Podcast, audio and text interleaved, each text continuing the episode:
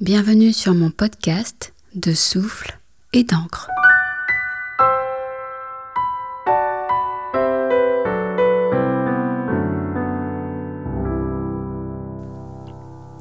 Je suis Alexandra Legendry-Foron, de métier psychologue clinicienne humaniste existentielle, de cœur profondément éprise de poésie, du travail sur la qualité de nos liens, de la rencontre des deux est né cet espace de souffle et d'encre, ce que l'on éprouve, comprend, puis que nous partageons.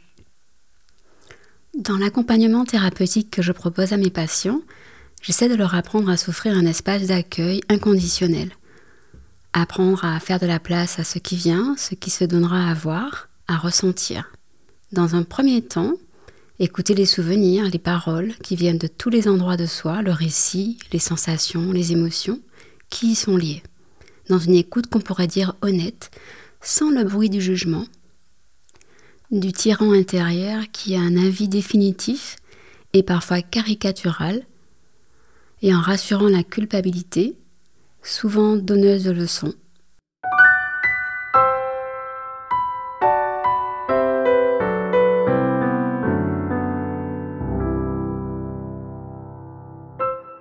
Après ce difficile travail d'accueil, en restant vigilant à tout ce qui s'invite autour, pour tenter de se rejoindre, de retrouver la part en soi qui, calme et apaisée, attend votre venue sincère. Sincère dans le sens de l'engagement à prendre avec soi-même pour ne plus s'éviter, ne pas se fuir ou s'abandonner à nouveau. Cette rencontre est l'occasion de faire connaissance avec soi en toute intimité pour rapprocher une forme de vérité. Cette manière de se mettre en présence de soi-même, avec soi-même, est un travail d'exploration à renouveler sans jamais se réduire à une étiquette posée, une blessure, un manque ou un traumatisme.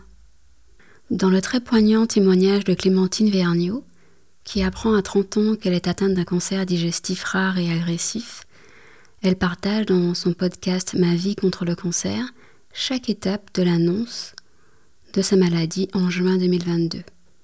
Et je crois qu'il y a là les vrais cours à donner aux étudiants qui se destinent au métier de soins et de la santé physique, émotionnelle et psychologique. Elle explique combien la douceur bienveillante d'un médecin avait radouci sa peine et ses inquiétudes. La manière qu'il a eue, physiquement, psychologiquement, émotionnellement, de s'arrêter et de prendre le temps pour lui expliquer ce qui lui arrivait, ce qu'il fallait faire et affronter, en mettant le nous, qu'elle se sente moins seule dans sa bataille et dans ses combats. Elle parle aussi beaucoup de ce que l'on dit, tu es une battante, tu vas t'en sortir, combien ces mots pouvaient la heurter, combien ils étaient violents, car il l'effaçait dans sa vulnérabilité, sa détresse en l'isolant davantage. Souvent les paroles toutes faites parlent davantage des peurs de ceux qui les prononcent. Alors que celui qui souffre, c'est celui qui est malade et c'est lui qui a besoin de se sentir autorisé à se dire en vérité, parler librement de ses peurs, son sentiment d'injustice, de colère, son besoin de préparer sa vie autrement. Et ses proches doivent être là aussi, au-delà d'eux-mêmes, pour entendre celui qui a besoin de leur présence à ses côtés.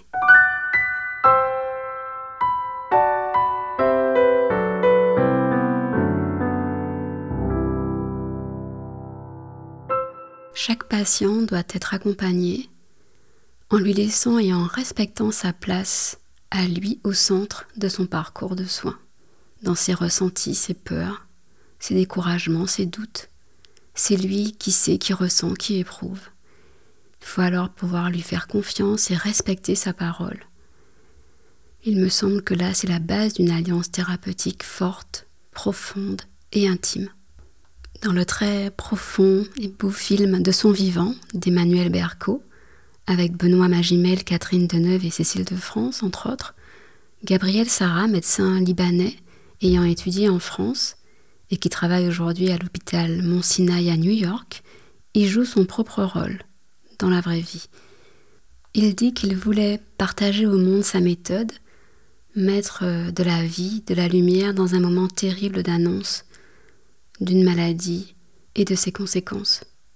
Sa puissance, qui sert son métier, vient de ce qu'il a vécu dans son propre rapport à la mort, à la terreur, pendant son internat au Liban, lors des bombardements de la guerre. Il jouait de la guitare dans les abris pour se ressaisir de sa vie, ne pas se laisser prendre par les terroristes et offrir à ses compagnons de misère un cheminement plus spirituel que religieux selon ses mots, pour donner de la tranquillité et du pouvoir aux autres et à lui-même. Il confiera d'ailleurs dans une interview S'il me reste cinq minutes à vivre, je veux les vivre et pas les mourir.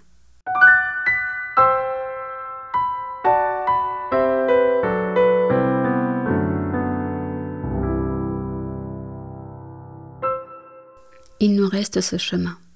Apprendre pour ce bref instant que représente une vie à se ressaisir de soi, se rejoindre pour ne plus s'éviter ou se tourner le dos, et faire de soi une précieuse et noble cause. Je le dis en repensant à une de mes patientes qui m'avait posé cette question et qui m'avait profondément touchée. Suis-je une cause perdue?